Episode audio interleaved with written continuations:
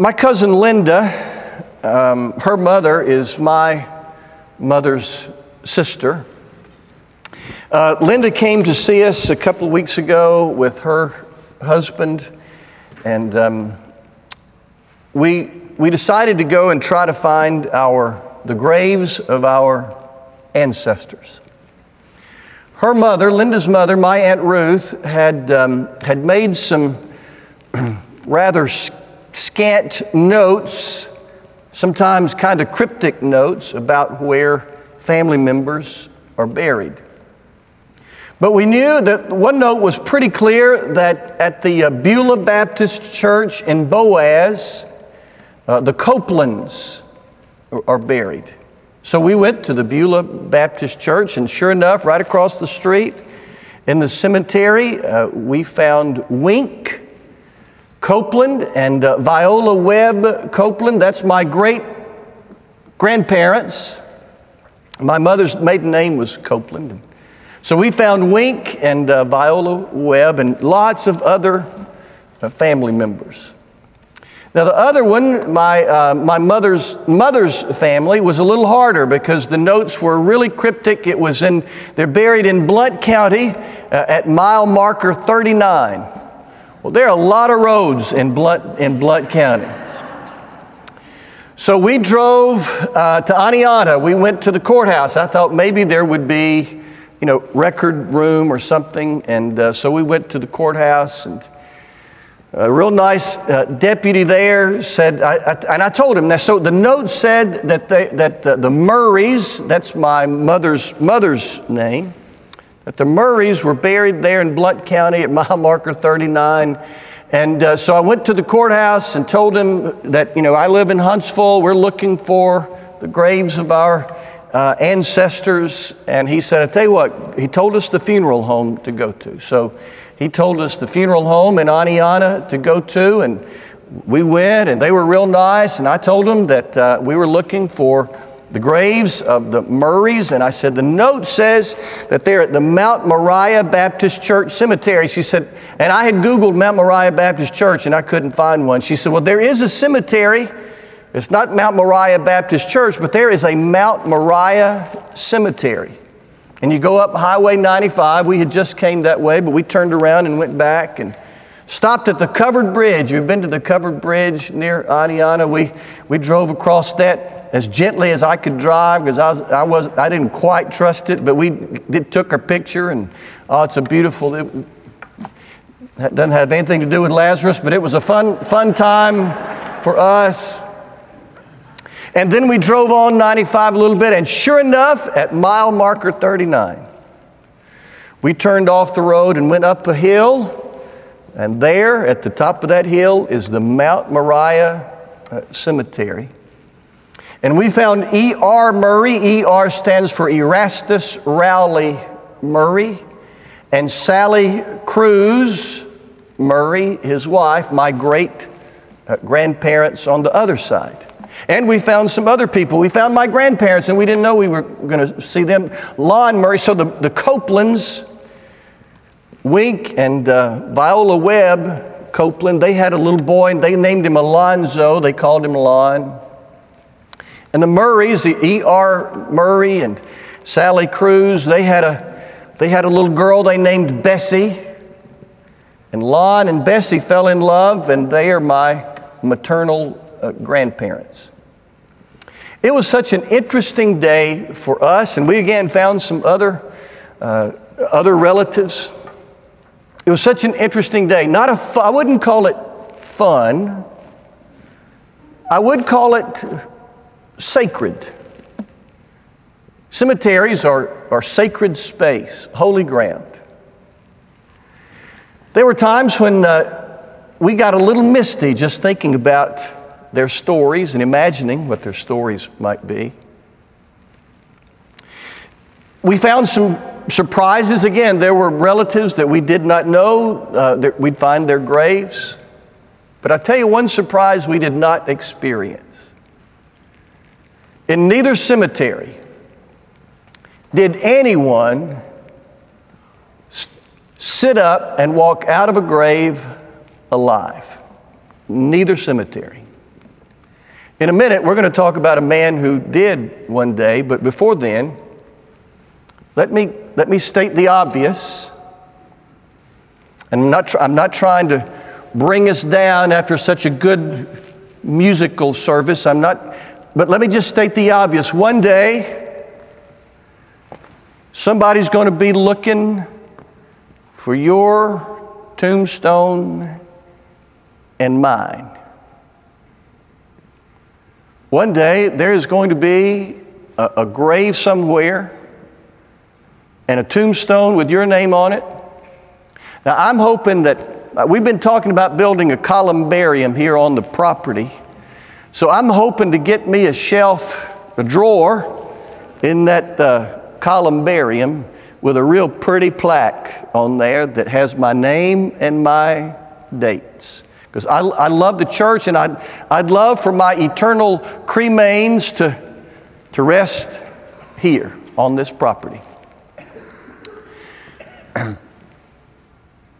when we were walking around those um, cemeteries, you know, we, we did kind of imagine what their lives might have been like. Think about it. So there was Wink Copeland, who our, the family notes say was full blooded Native American.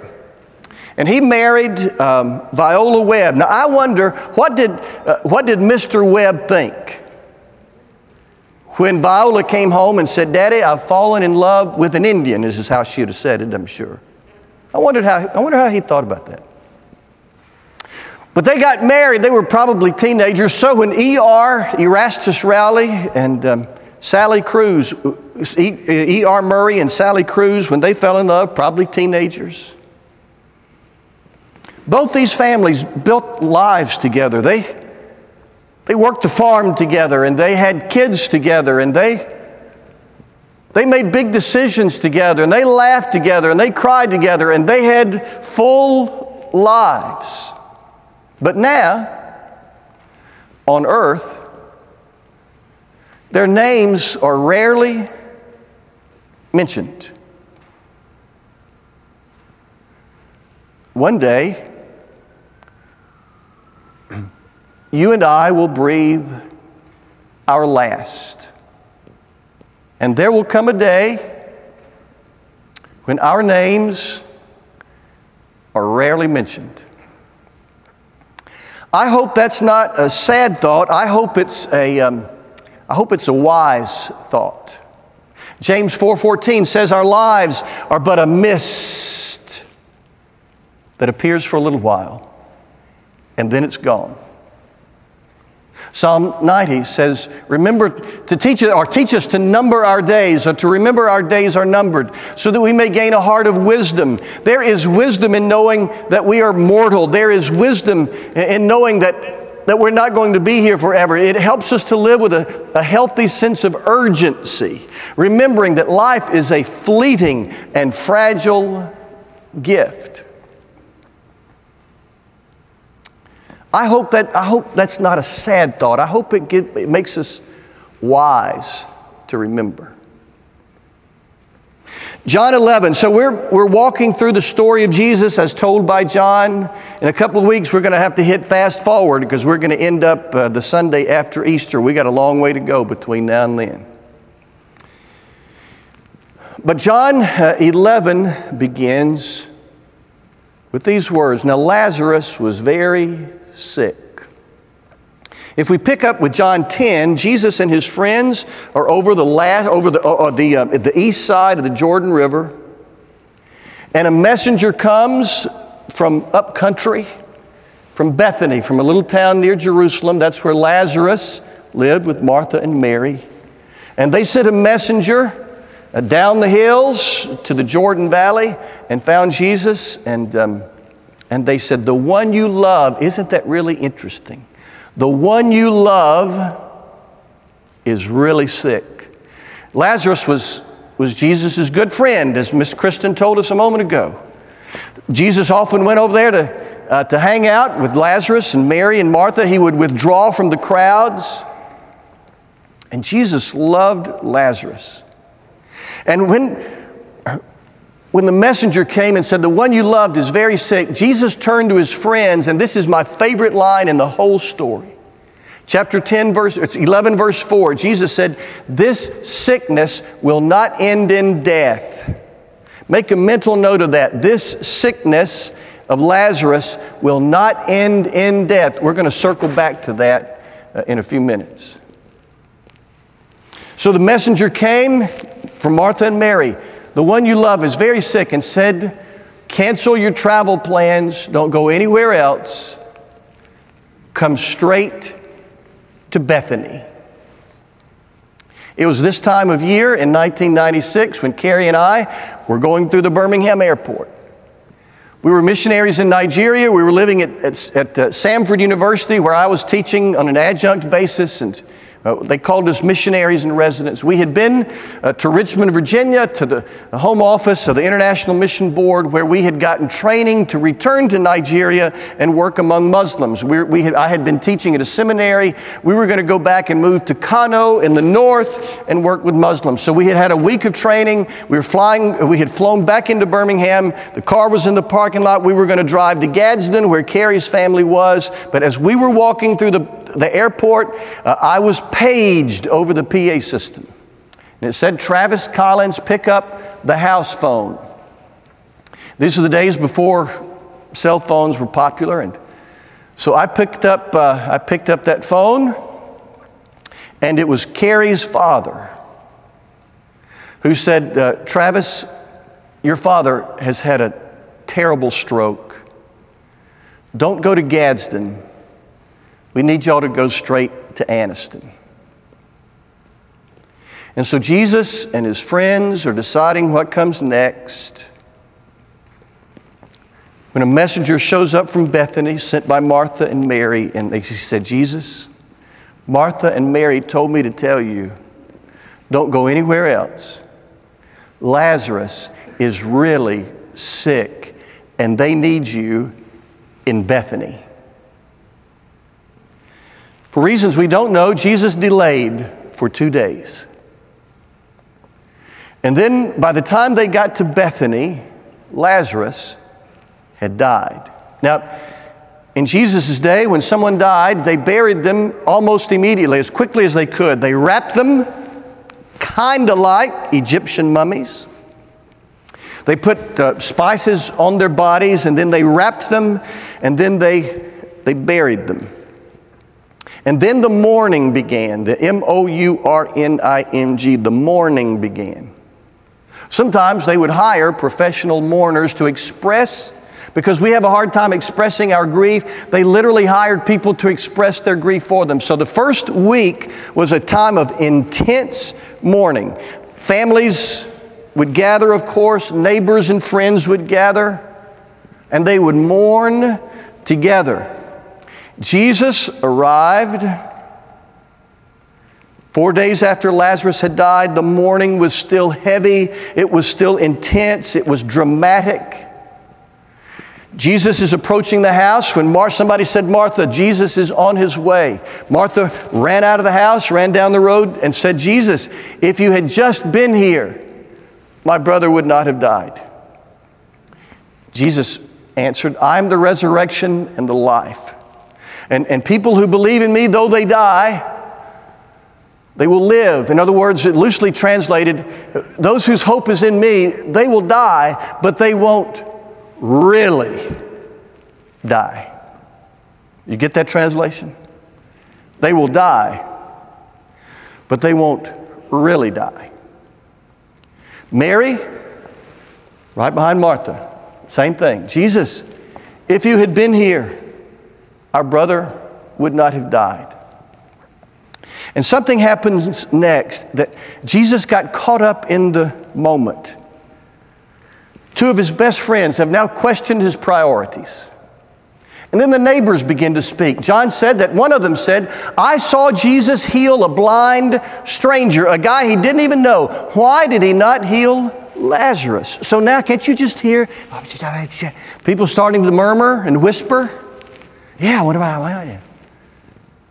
So imagine, so the, the mourning,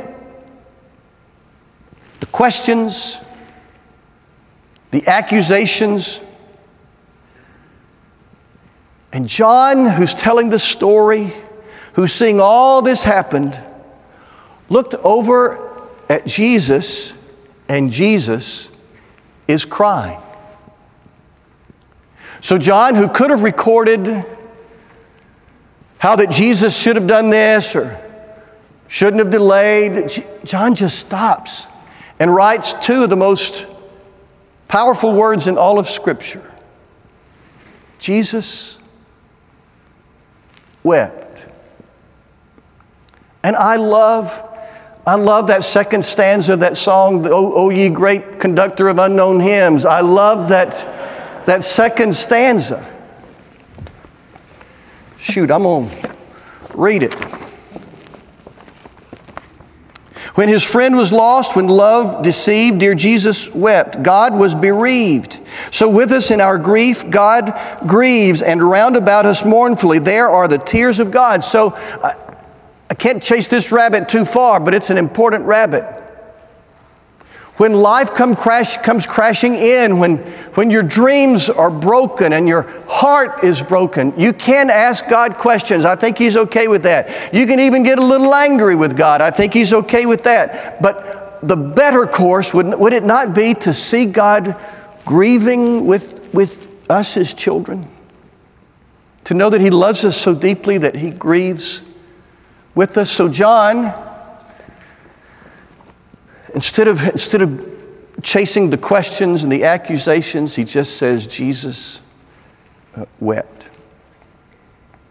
Well, we need, to know a little, we need to know a little bit about Jewish tombs and burials in Jesus' day. Some, some tombs were hewn out of rock, out of limestone, with, I guess, their version of pickaxes. They would, they would dig entire rooms.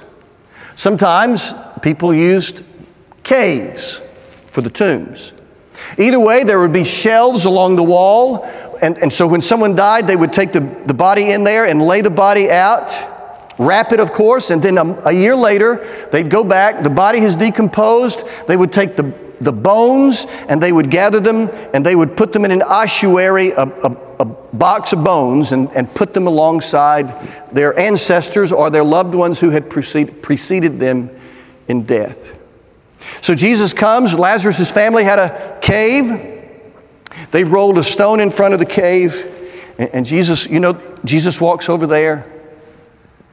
And he, tells them to roll the stone back, which is probably a like a a four, trying to find the right word, a, a picture of what's coming.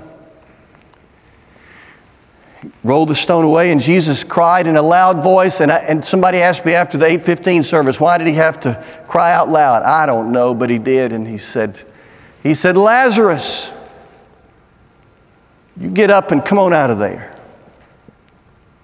And, and, and, sort of like an Egyptian mummy from a black and white movie, Lazarus came walking out, and Jesus said, Now, get that wrapping out from around him and let him, let him move around freely.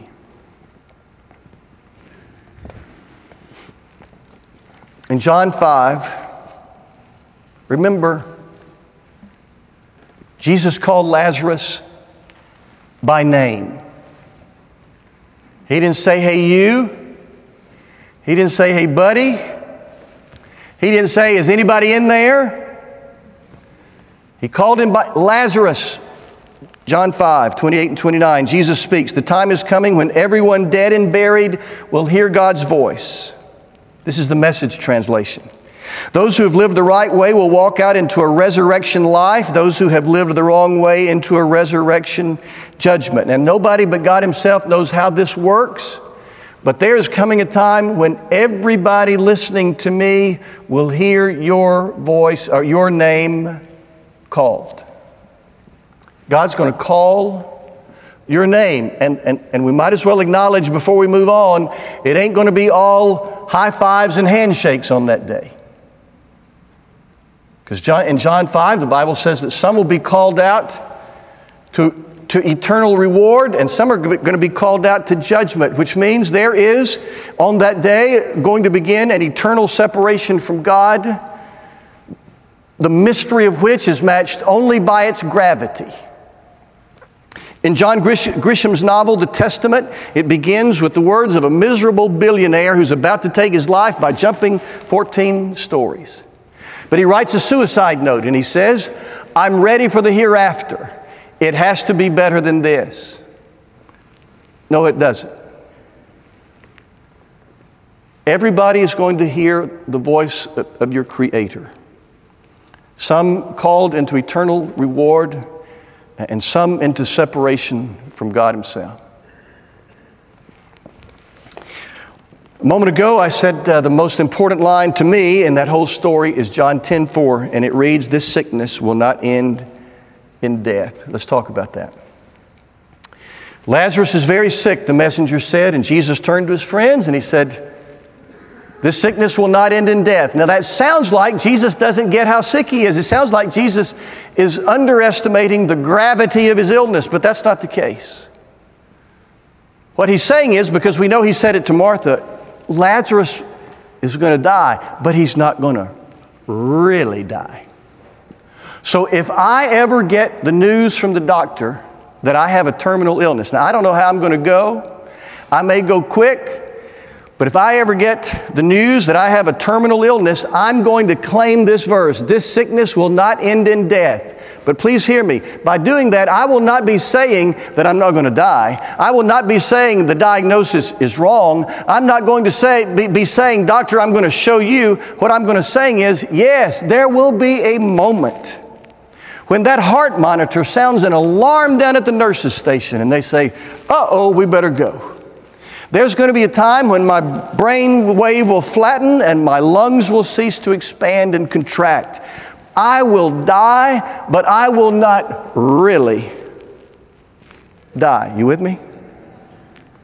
You are out there. That's good.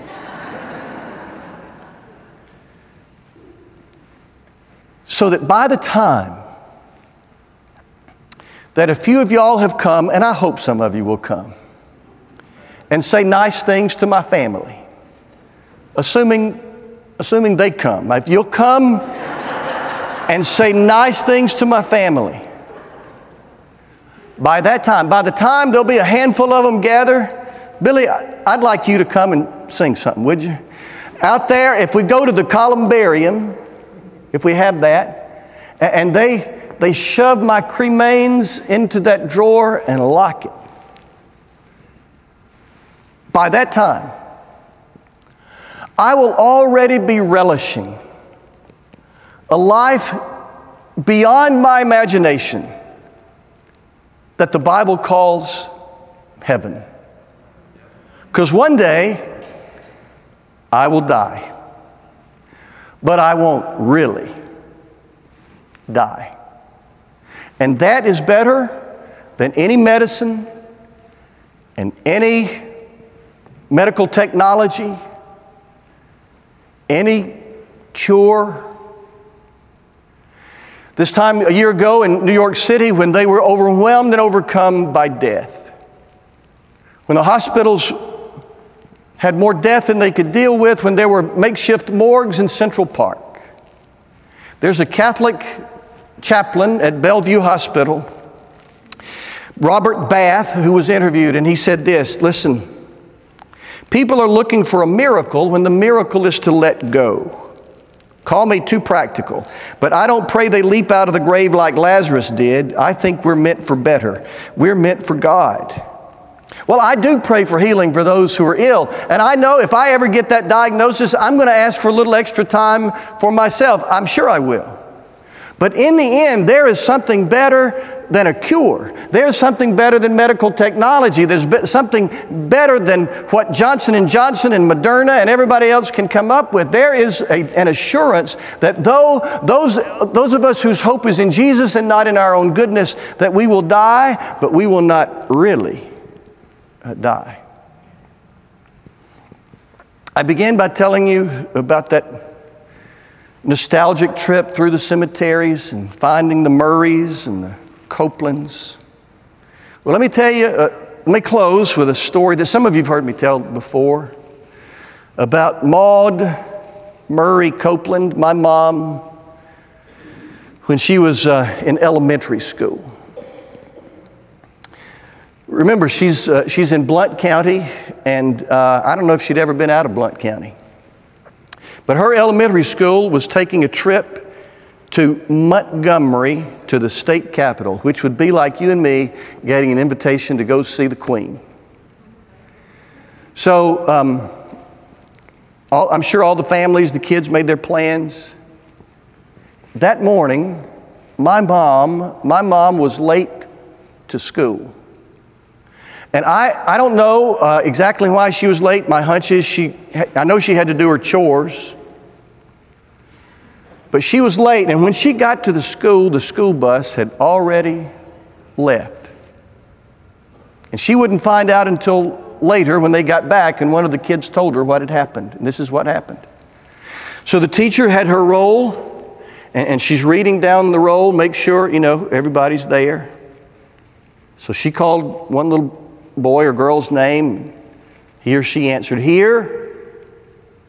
And then another name, here. And then she called Maud Copeland. That's my mom. And some little girl who was overly eager and was ready to go to Montgomery and knew they'd have to wait on Maud. When that teacher called her name, some little girl in the back of the bus said, Here. And the teacher, not looking up from that roll, went on down the roll until there was a here for every name. And I reckon she turned to the school bus driver and said, Well, they're all here, so let's go. The dust hadn't cleared well when my mom showed up, probably carrying a little bag of biscuits, if I, I'm right about that. And the bus was gone. Can you imagine? Little Maud walking back that dirt road uh, to the farm, and everybody else had gone to Montgomery. On a Thursday night in 2004, I was sitting at my mom's bedside when she breathed her last breath. And at her funeral, I spoke and I told that story about my mom as a little girl and the teacher calling her name and somebody else answering here. But I said at her funeral, on Thursday night, the creator of the universe called my mom's name, and it was she, Maud Murray Copeland Collins, who answered here.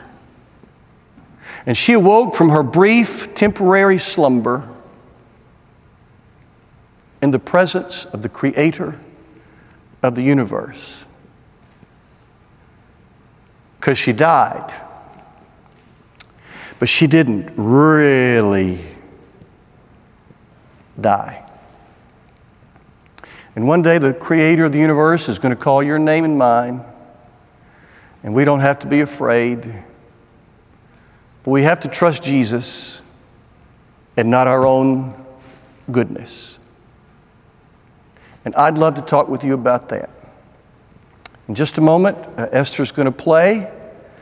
While she's playing, not yet, but I'm going to invite you to stand and I'm going to invite people to come forward, just like the Helms did last Sunday, to be part of our church family. To say, hey, I want to talk about this hope that you have that I'm not sure I have. It would be my honor. And even if it takes after everybody else is gone, we'll stay. But I'm going to invite you to the courageous decision to step out from where you are, to be a part of our church, to talk about what it means to follow Jesus. And I'll meet you, and there are going to be some other ministers down here. We'll meet you. We're waiting for you while Esther plays. Would you all stand, please?